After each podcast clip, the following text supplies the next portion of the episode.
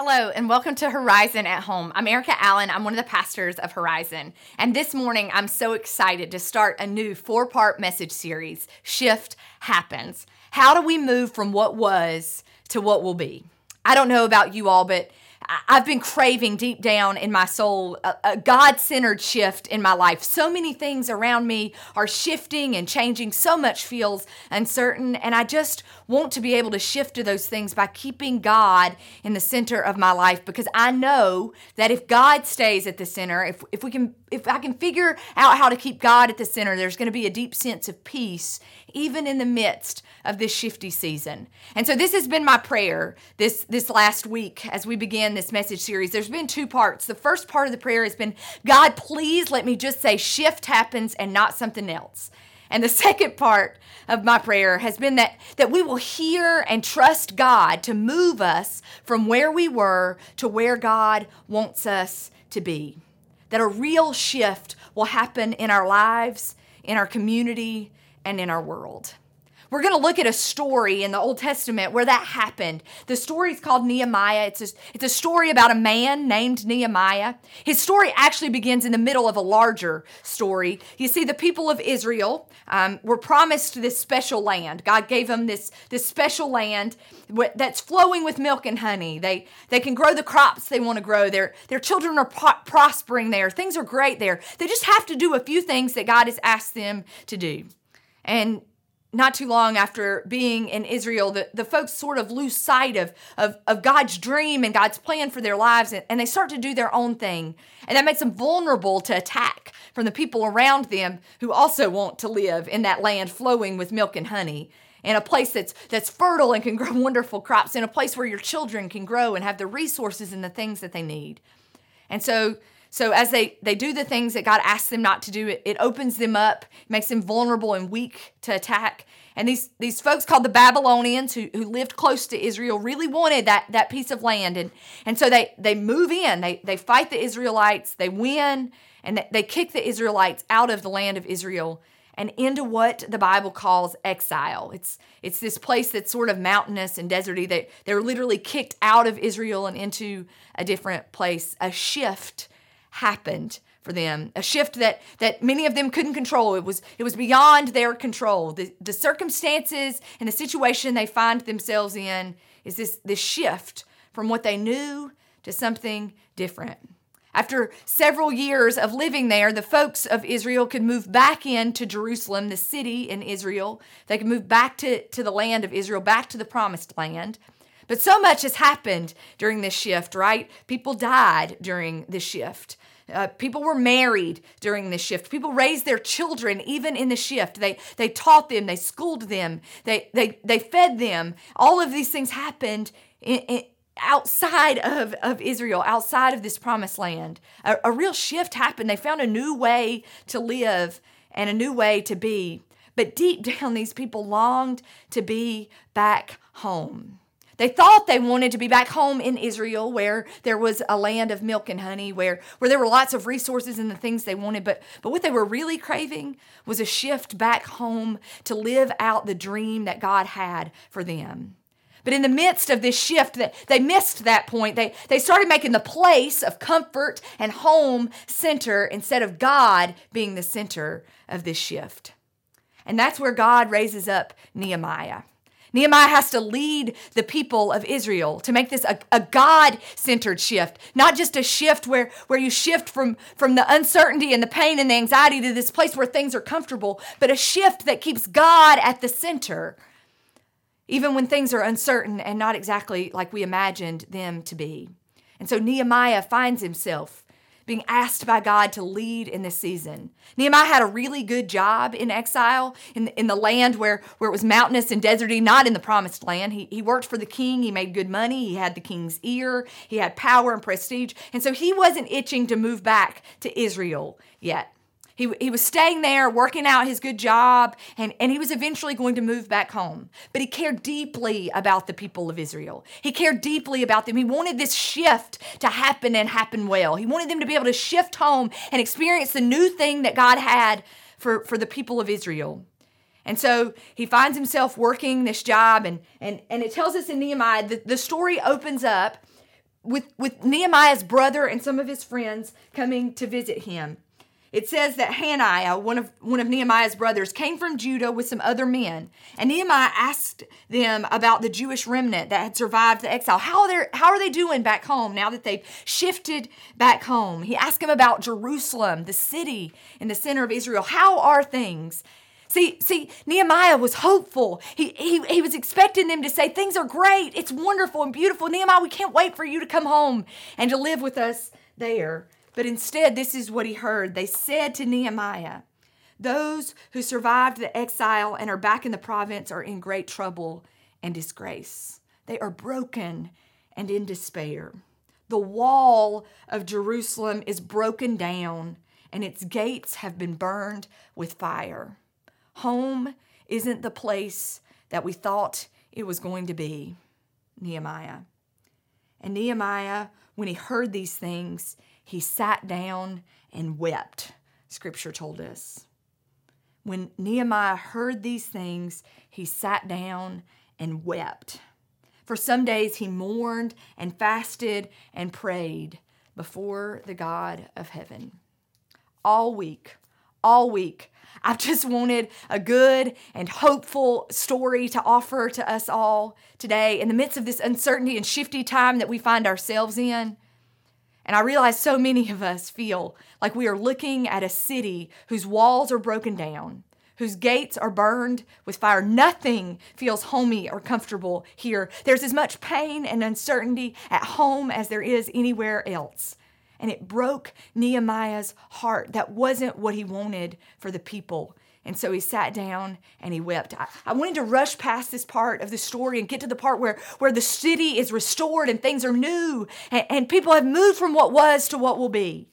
But I realized this week that if we want a God-centered shift in our life, Nehemiah teaches us how to do that. God teaches us how to do that. How even when the circumstances and situations of life around us are shifty and changing and uncertain, how we can keep God in the center. And still, when things are shifty and not the way we want it around them, how we can still live into who it is God's called us and asked us to be. How we can keep grace and peace and joy that we can only find in God. How we can keep that in the center of our lives. And this is where it starts, folks. It starts with weeping. Because in the weeping, we are actually grieving. Step one to a God-centered shift is to grieve, to let yourself grieve, to grieve what was, right? That that that the kindergarten year you dreamed for your kid will never be. That, that your job, the way you expected to live it out, it, it's not going to be that way much longer. That, that the store, the business that you started, the, the dreams that you had for it, what was, is not going to be what will be. It's okay to grieve that. Did you hear? Nehemiah sat down and wept. He wasn't mopey for an afternoon. He didn't Netflix and chill to, to escape it. He grieved. He wept to God. He fasted. He didn't eat. He mourned that life did not turn out the way that he wanted it to be. And this is why I don't think God let me rush through this part. God says it's okay for you to grieve because in the grief, you are you are allowed to release your expectations. Step one of a gr- of a of a God-centered release is to grieve because grief o- allows us to release our expectations. Because when we're holding so tightly to those expectations, of, of how, what we want life to be, when we're holding so tightly to those expectations, we can't open our hands and our arms and our lives and our communities to what it is God wants to be. And so grieve because it will allow us to release those expectations that we had for our lives. That, that's what Nehemiah had to, had to do in, in the mourning, in the weeping. He released his hopeful expectations that everything in, in, in, in Israel would be perfect, that there that the folks who lived in exile would return to this comfortable and wonderful and peaceful place. But then those things became the center of the shift and not God. In this season, you are invited to grieve because it will open you up to release those expectations to God so that you can do what it is that God asked us to do, to surrender ourselves to God's plan. Because he, Nehemiah prayed before the God of heaven. He, he, he mourned, he grieved, he released his expectations, and then he surrendered his life to God. He surrendered the dreams of Jerusalem and Israel to God. He surrendered his hopeful expectations to the real and hopeful expectation of God. He released the things that he was holding on so tightly for and opened his life up to surrender to the arms of God, to a place where he could really experience home. He didn't need walls or city gates or a perfect situation to experience the love and hope and joy of God. He just needed God. Once we grieve and we release, we can surrender to the arms of Jesus. I feel like so many of us are being invited into what it is Nehemiah was invited into. I, w- I want you to hear this line in his prayer. If your exiled people are at the farthest horizon, if you are at the farthest point you can imagine from God right now, farther than you can even see on the horizon, I want you to hear God's promise. God says, I will gather them from there and I will bring them to the place I have chosen as a dwelling for them in my name. Grief allows us to release our expectation and opens us up for surrender to a God who will bring us from the farthest horizon to the place that God has chosen, the dream that God has chosen for us to dwell in.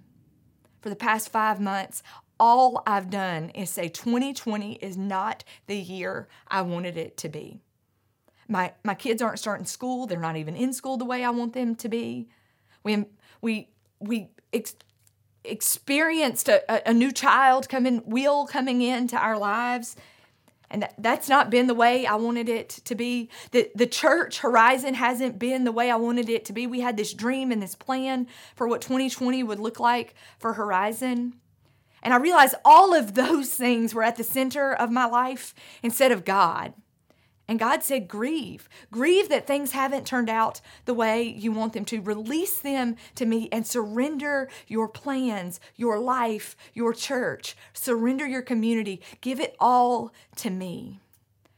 This week, this last couple of weeks, we've done just that. And in just a, a few days, we threw together, a, a Horizon threw together a seven days of service. And, and this is what I found. We grieved that things weren't like we thought they would be. We didn't have the peanut butter and jelly making parties that we wanted. We, we're not going to have the B T Washington landscaping party that, that we had anticipated that we would have in twenty twenty. Our partnership with them even looks different. But this is what God, God said. I, I wanted a worship service with, with just people running out the walls of the auditorium at Wilson Middle School.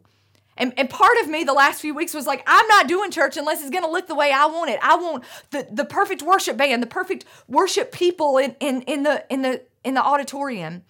And God has slowly said, grieve that, Erica. Release those expectations to me and surrender Horizon and its people unto me. Even if, even if, if, if you feel like you're at the farthest horizon, Erica, my plan, my plan for Horizon is for you to reach those people at the farthest horizon and bring them into a place where they can dwell in me, in peace and joy.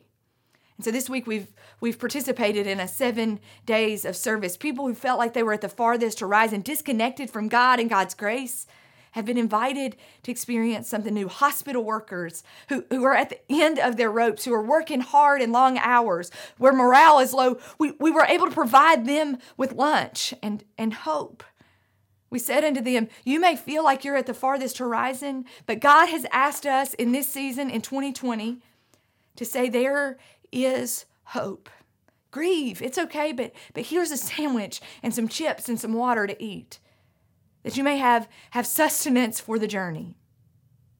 We, we were able to provide peanut butter and jelly sandwiches to folks who were homeless, whose meals have been, have been interrupted by covid nineteen. We've said, you may feel like you're at the farthest horizon, but, but there are people, I have friends who care about you and who want you to know that you are loved. And in some way, making coming together, making some peanut butter and jelly sandwiches with our family and our friends in a safe and socially distanced way, somehow that kept God at the center and not our plans at the center.